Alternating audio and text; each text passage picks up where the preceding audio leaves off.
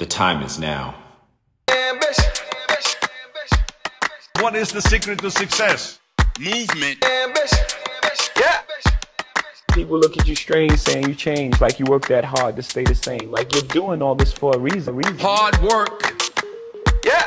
works.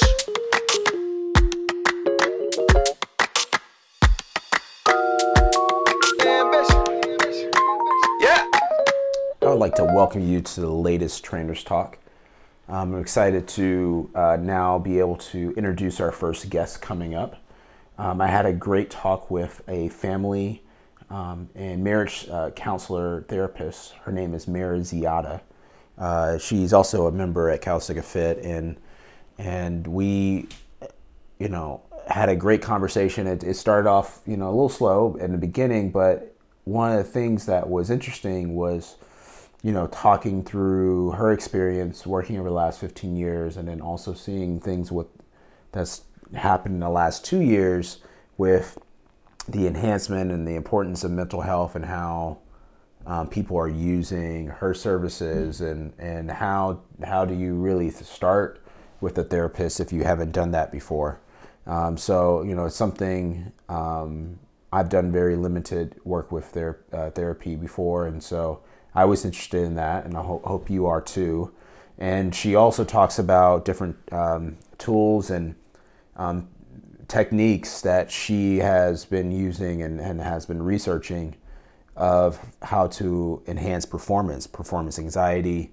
Um, and that I found very uh, interesting, and um, I think uh, something I'm, I'm looking to explore further on uh, with her, uh, and hopefully be able to report back. But this conversation was was nice to have to to to understand how to use your mind, how you can train your mind to be more effective uh, and and you can be more thoughtful and and and taking care of your mental health with different training tips and things like that. And you know that that that jargon makes sense to me as a person who works with clients to work on their mind but through their body. And and she's kind of doing the reverse where she's using the tricks of working on the mind specifically so that they can perform the way they want to through their daily lives or to uh, you know use their lives to get the most out of it.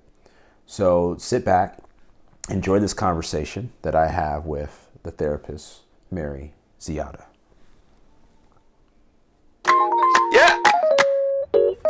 Hello, boys and girls. I'd like to wake, welcome you to the latest Trainers Talk. And I have a special guest today. I have Mary Ziada. She is a licensed therapist that focuses on marriage and families.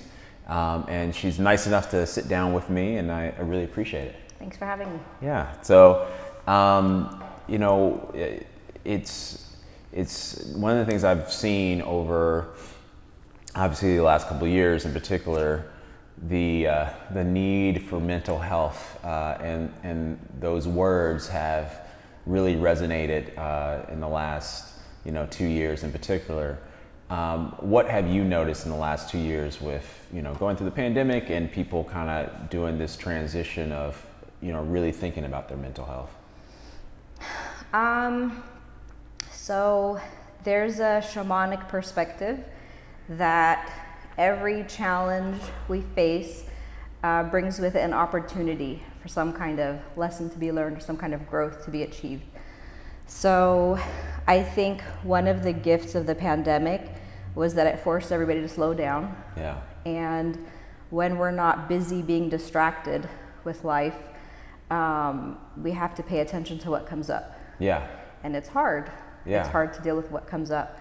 So um, I think, you know, my opinion is that one of the benefits of the pandemic has been that um, we get to notice what comes up, and then we've had the opportunity to be able to work through whatever that is. Yeah, that's that's uh, that's totally true. You know, so when somebody starts to work with you, um, you know, they reach out. Uh, I mean, actually, uh, I'll go a step further back. You know, how do people uh, find you? Like, how do you get most of your clients? Um, I think word of mouth at this point in time It's word of mouth.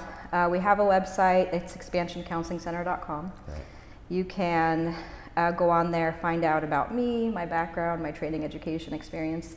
Um, I have one associate where we just started. Yeah. Very brand new. So hopefully in the future there will be more people Yeah. on the team to read about. Um, uh, psych, uh, there's a Psychology Today. They have a network. Okay. That's the one that's the most well known that people usually go to to look for a therapist. So we have a listing with them. And then um, we're in the process of getting on some insurance panels. Yeah. So once we start taking insurance, that'll be another way to find us. That's awesome. Yeah. Yeah, that's kind of. I mean, I like the entrepreneurial piece because uh, uh, for for obvious reasons. Yeah. So somebody finds you, clients are. What is what does that process look like? What what can somebody expect when they walk in or they zoom in Mm-hmm. uh, for their their first session? What does that look like? So before the first session, I like to do a complimentary consultation with people to find out what they're looking for. Yeah. You know, what are they looking for in terms of their experience in therapy? What are their goals for therapy? What do they want to achieve? Um, to determine have they been in therapy before? What's their experience been? What Yeah. has worked for them? Um, and then to give them an idea of what to expect before we get started, because sometimes that helps take the edge off Yeah. um, uh, in the world of therapy, we have to do something called informed consent, where we talk to people about potential limitations to confidentiality. And so basically, if there's a suspicion of you're going to hurt yourself, you're going to hurt somebody else, uh, child abuse, elder abuse, that kind of thing, uh, we have to report it. Yep. Safety is uh, first and foremost. Um, and then we talk about the therapy process. Uh, some people enjoy therapy, like me, Yeah. where you know I'll just be in therapy all the time Yeah. because I like to continue increasing my self awareness and growing. Other people want results. Yeah. They want a finite period of time where they can have their goal uh, that they're working on, identify it, develop the skills to achieve that goal, and then move on. Yeah. And so we can, you know, talk about that too. That's interesting. So, what, what are some of the most common goals that you see that people who, who have more of a finite kind of viewpoint of their therapy? Um, usually it has to do with regulating their emotions. Uh, anxiety is a big one. Yeah. That's pretty common for a lot of people. Um, sometimes it's depression. Sometimes people have struggle. Uh, they have struggles with thoughts, like they can't control their thoughts. Um, sometimes it's you know I don't know how to talk to people. You know I'm awkward. I don't know how to Yeah. relate to people. So you know we work on all of those things. We look at any uh, limiting beliefs they have about themselves, any negative self-talk that they engage in. Um, mindfulness is a big part of everything that I do, and that my associate Tawny does. Um, coming back to the present moment, you Yeah. know, really connecting with yourself, Totally. being grounded in your authority, being empowered from that place that like nobody can take that away from you. Yeah, yeah. So really connecting to that so that people know how to get there on their own anytime they want. Oh, that's awesome. So within, you know, those those type of goals and and people um, working through that, I actually kind of coming back to the anxiety thing. I don't know if this is a myth or it's just one of the things that people say. People say that people are more, you know, anxious now than they were 20 years ago, 30 years ago. Is there is there actual data behind that? That I don't know if you've seen any data of like the anxiety of kids, the anxiety of uh, of, of adults. You know, people blame it on social media, but is there any data behind that that you've seen at all? That's a good question. It's not something that I've looked into specifically. I can tell you um, what I have noticed is that I think the shift has been that people are more willing to talk about it. Ah, yeah, So I, I, I can't speak to the fact of whether or not it's more prevalent in its existence, Yeah. but I think people are more willing to open up about it and have conversations about it. yeah. That's that's that that makes a lot of sense. Um, so why why did you start your own practice? Um, it was always what I saw myself doing at some point in time. Uh, I was 14 when I decided like this is what I want to do, Okay, great. and uh, that was just what I always saw. Like the picture in my head was like me in my office working with my clients. Yeah. Is there was there inspira- Where's those pinpoints? Where's those inspirations come from to have you? You know, because I have I'm I'm not too dissimilar from you, where I knew uh, in high school kind of that I wanted to be in this industry. Yeah. I didn't know exactly what I wanted to do in the industry, but I knew I wanted to be in this industry fairly early. Um, so where was the pinpoints for you? Um, I've always valued relationships and connecting with people. I identify as an empath, so I feel what other people are feeling. And um, when that manifested from a place of anxiety, uh, the response, my survival response was if you're okay, I'm okay. So then there was a lot of people pleasing behavior, you know, trying to make sure the other person was comfortable because then I could relax. And, um, but the other side of that is like when somebody else felt happy, I felt happy. Like I got to benefit from, you know, their joy as well. And I think um, I, when I was growing up, I craved like a meaningful connection. And so I wanted to be able to give that to other people. Yeah, that's that that that that makes sense, and you know, finding that connection, and um, yeah, that's that's interesting. So, one of the things um, we're thinking, of, we were talking, you know, a, about a week or so ago, about a, a technique that you've seen and you've been working with, uh, and that you think would be interesting for performance enhancement, but not just for performance. And you, it was called brain spotting. Is that correct? So tell me what brain spotting is and what you think the advantages of doing this type of therapy will do. Uh, so, brain spotting is a brain based trauma therapy. Uh, the definition on the website is that it locates points in the client's visual field that allows them to uh, access unprocessed trauma in the subcortical brain.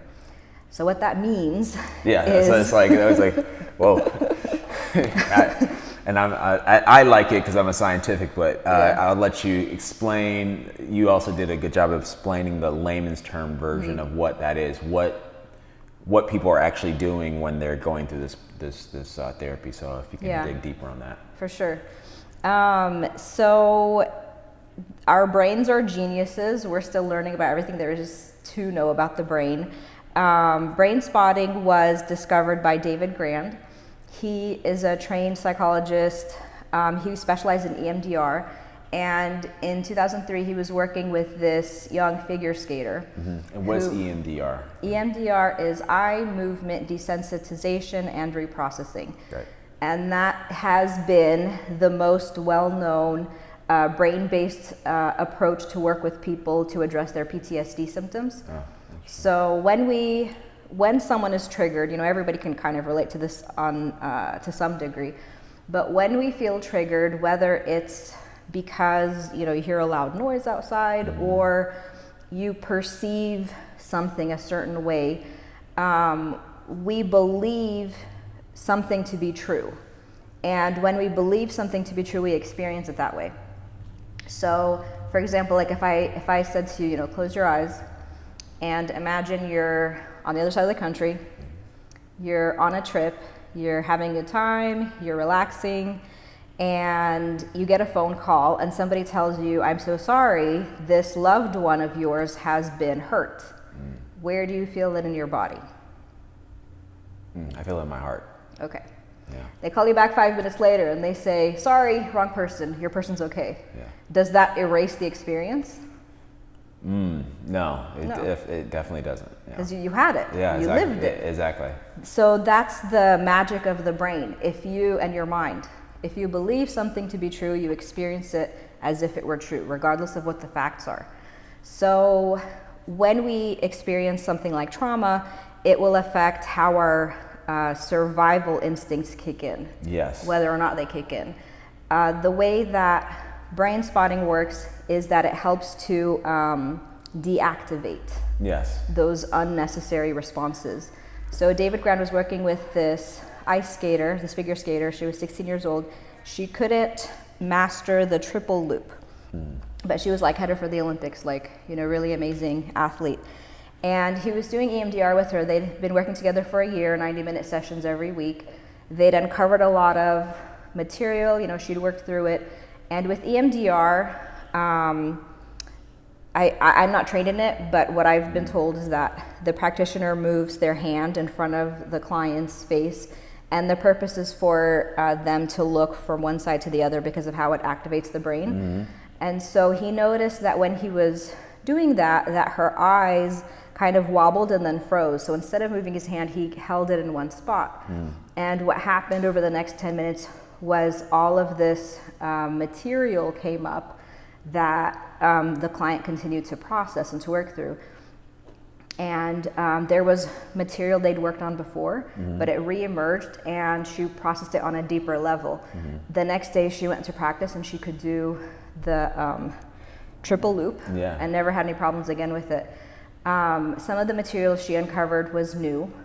Um, so he did some more exploring and basically uh, learned that w- the cool thing about brain spotting is we're always doing it. We don't even realize it. Yeah, yeah. If you're listening to someone when they're talking, you'll notice their eyes go, you know, around their. I'm, I'm doing it right now. Yeah, yeah. and so, um, uh, so me as a clinician, if I was working with you, I would be very attuned to you. Yes. While you're talking about whatever it is, you know, that you want to work on. Yeah.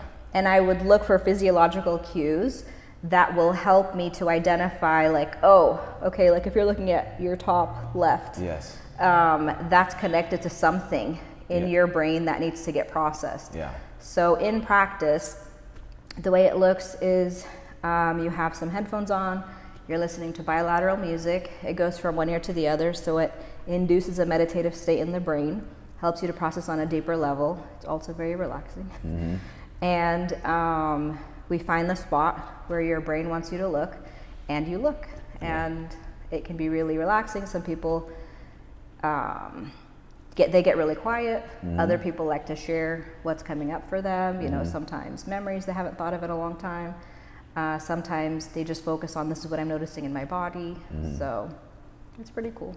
Yeah, no, I mean it's there's there's so much stuff to unpack within that. Is that uh, to do um, the different, uh, you know, you said you know almost something that was interesting. You almost said something that you could train your brain.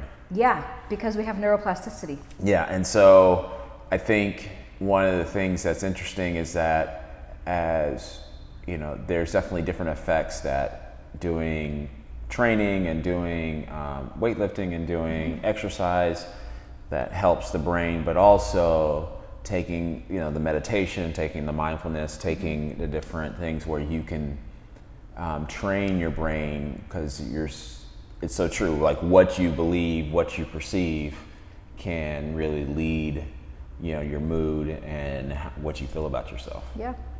so um, so that's i mean uh, that's interesting i might want to connect with you on trying trying that that therapy sometime Okay. um, so how long have you been doing been a therapist and working with in clients Um, I count my last year of grad school, so 14 years. Yeah.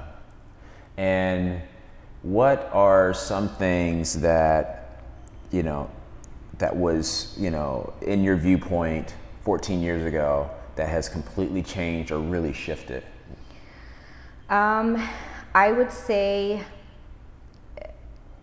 the the best way to answer that would be to explain how I've changed my approach to engaging with people when I work with them. I think when I was, you know, finishing up grad school, um, I I still was em- embodying the archetype of the wounded healer, where it was like I had my own past, my own trauma, and it was like, you know, I want to be there for people and I want to help people and Yeah. that kind of thing. Um, so I worked too hard. And in doing that, I was also inevitably kind of giving the message of, like, you need my help. But that's not true. um, I actually believe that each of us has the capacity to achieve whatever we want. So now I, I view my role as um, like someone's support system, you know, not even a guide per se, but someone who's like walking alongside you on your journey and maybe pointing out the things that you don't see and reminding you of the things that you don't see within yourself and uh, helping my client to connect to their sense of empowerment and really be comfortable in their sense of autonomy. Um, you know, to face the doubts, face the fears, Yeah. so that they're not limiting you and holding you back. Yeah, you know, it's I see some. It's, there's a lot of similarities I'm seeing within how I interact with clients. Uh, one of the metaphors I've used I've talked to some of the trainers I've trained to become trainers, and um, is that I'm. I feel like my job as a as a trainer is to be two to three steps. I'm a, I'm a mirror, mm-hmm. so, but I'm like two to three steps in front of them as a mirror. Mm-hmm. And so, the more effort they're willing to put in, the more effort I'm going to put in, Yeah. and I'm going to be just a couple of steps ahead of them. Mm-hmm. But if they keep having relapses of where they're not consistent on their food or they're not consistent on their training, I'm only going to put, I'm always going to be just a little bit ahead of them, but I'm never going to be 100 yards ahead of them. Yeah. And, and that kind of sounds like a similar thing within walking side to side with them and, and, uh, and doing that. So, um, you know, when you've worked with a lot of couples, so what? I mean, I, I know some of this is probably stereotypical, but what are some of the most common, uh, you know, issues that you see that when you're working with couples? Um, I would say the biggest thing usually comes down to communication. So the communication isn't productive, and usually the first step is to slow everything down Yeah, and to really be mindful and intentional, you know, in working with uh, partners in how they're speaking to each other. Yeah. Because usually, because if they're emotionally charged, they're not coming from the same part of their brain. Ah, yeah. You know what I mean? Yeah. So um, if someone is emotional, they're not going to be able to be as rational. They're not going to be able to be as thoughtful or as um, maybe considerate. Yeah. Becoming, they're coming from a place of uh, being more reactionary. yeah, yeah, So, um, like I had a client once where, you know, her belief was, you know, we can't go to sleep upset. And so I was like, well, why not? you know, what if what if your partner needs time Yeah. to cool off and regulate yeah, before you know he can come back and um, have an intentional conversation with you instead of speaking out of anger. yeah, And so she was like, oh, okay. You know, once I explained kind of like, this is how the brain works, and like, this is the part of the brain you're coming from when you're agitated or angry, then, you know, that was helpful for her. So yeah, I like to empower my clients with psychoeducation. Yes. I always explain, this is why I'm saying this, or this is why I think this is what's going to happen yeah, um, because it's it's that's you know ultimately like it's up to them like we all have free will and i respect you know Yeah. everybody's choice whatever they want to choose i want to make sure they have the, all the information Yeah. so they can make informed decisions yeah. That's uh, that's interesting. The go go to bed uh, angry. We, that was one of the things earlier in me and uh, Jackie's uh, our relationship. One of the things that that was important to her, and then eventually I was able we were able to co- work through it and communicate. Like, yeah, sometimes for me it's better for me to yeah land the plane first, and sometimes that's going to take through the night. yeah and then uh, and to be able to have like a true conversation. Um, so you know, um, when you're working with several clients, what does success look like um, for for you? Uh, I mean, I guess for a, a finite client who's like, this is the particular goal, that's pretty obvious. But what is it? Maybe a client who just who's just doing it on a regular basis. What does that look like? Um, so I think part of being ethical in my practice is to uh, continuously check in with my client and to say like, is this working for you? Like, are you getting what you want out of our work together, out of our sessions? Um, and if they're hesitant to say, you know, like I had one client recently where she was fine, she was doing great, and so I was like, okay, well, let's review like your baseline, where you were, where you are now, because we do that with brain spotting. And I was like, I mean, we can continue meeting if you like, but I think we've addressed everything you wanted to work on. And she was kind of leaning in that direction, so that it was helpful for her that I, I shared that. Um, if someone's invested in the process and there isn't really a tangible goal, maybe the goal is constantly changing. um, then I think it comes down to the clinical rapport, it's the relationship. Because that, if um, someone's able to be present with you, you know, ha- accept you unconditionally, you know, have empathy, you know, be respectful, um, it allows you to go within yourself in places that you might not be able to go without a witness. Yeah. Yeah. So. And yeah, do, what do you what do you like doing? What type of I know you're probably there's a little bit of everything that you like within working with clients, but what are some what have been if you can give me examples some the most fulfilling uh, kind of examples of you working with clients either in that finite way or that infinite way? Um, I think in the infinite way, and it's kind of like with, with all clients, is it's the relationship. Like I really value that. Yes. I consider it a privilege to, you know, they're allowing me to Yes. be part of their journey. Yep. You know, and that's a big deal. So I appreciate that, and I, you know, have a lot of uh, respect for that and appreciation for that. Um, so that's meaningful to me. Um, and then it's always exciting when somebody's like, I couldn't do this and now I can. Yeah. Um, like I have a client right now who's a skater, Yeah. and we did some brain spotting on some beliefs that were programmed from a young age from one of her parents, and she went to practice, you know, later that week, and her coach, uh, she she had some insight, some awareness about herself in her technique that she didn't have before, and she was able to recognize how she she had been holding herself back by a belief that she had about what she could or couldn't do. Yeah. Yeah. So that was pretty exciting. Yeah, that, that is always kind of cool. Seeing the, the growth in the client and seeing their uh, them kind of blossom a little bit. Yeah. Um, so, what does what does your perfect client look and feel like?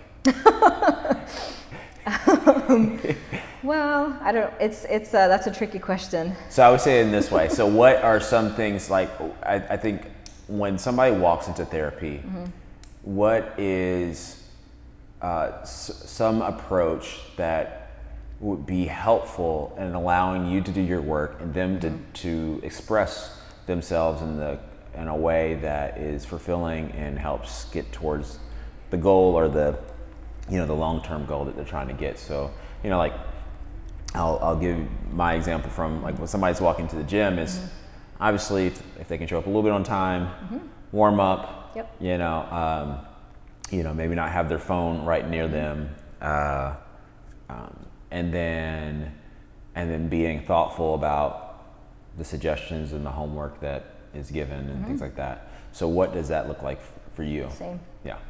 You know, somebody who shows up, uh, who's respectful of my time and their own time, who's willing to do the work, and who doesn't hem and haw and make excuses. And Yeah. yeah.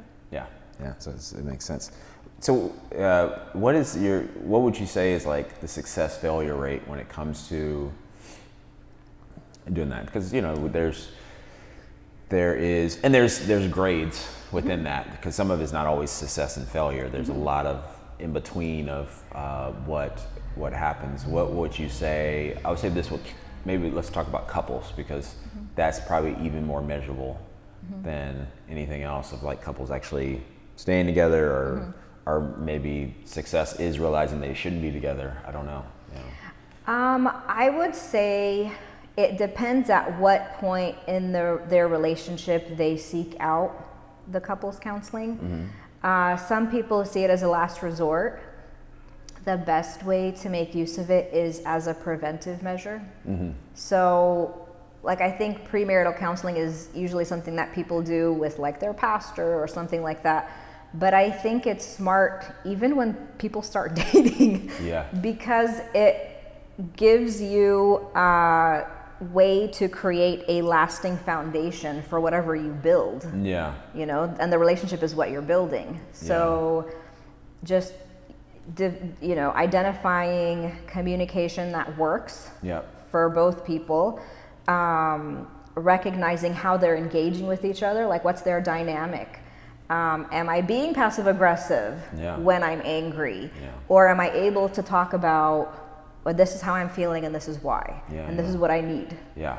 um, identifying their values. You know, what's important to you?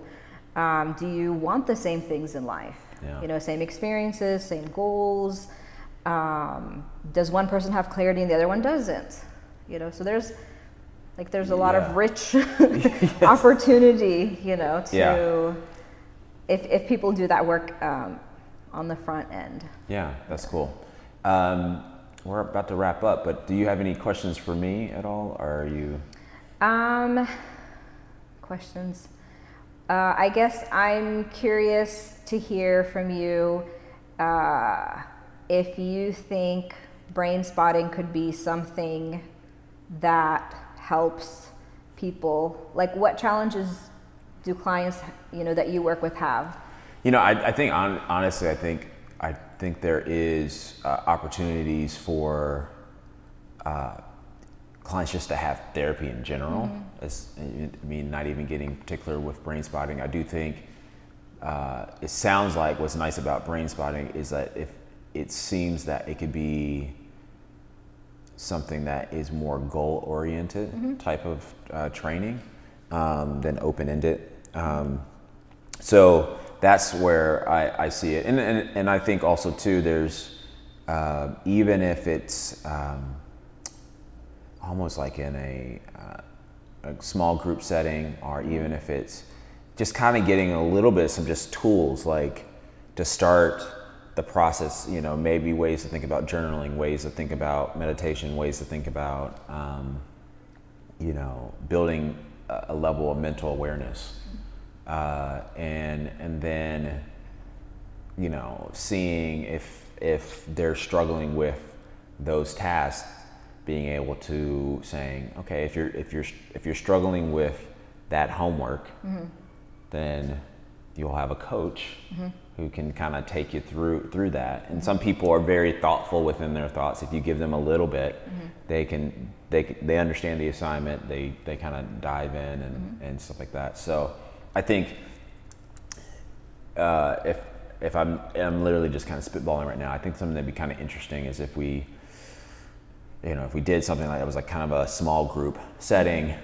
talking about ways to work on mental health um, and and and notes and we do a thing called fit clinic and maybe one of them could be something where it's a mental thing of like over a you know two to four week uh, period do a couple of sessions and and talk through different things that they can work on personally on their own and then move to a level of huh, that's interesting. I want to actually do one-on-one sessions for this. So um, that'd be something I'd be open to exploring. Cool. Yeah. Okay, Yeah. thanks. Um, so Mary, tell everybody where they can find you, and then um, when I when I post this, uh, we'll also put it in the show notes. Okay. Uh, the best way is to go to the website expansioncounselingcenter.com. All the contact information is there, and I look forward to hearing from you. Awesome, guys. Thank you for joining, and I'll see you next time.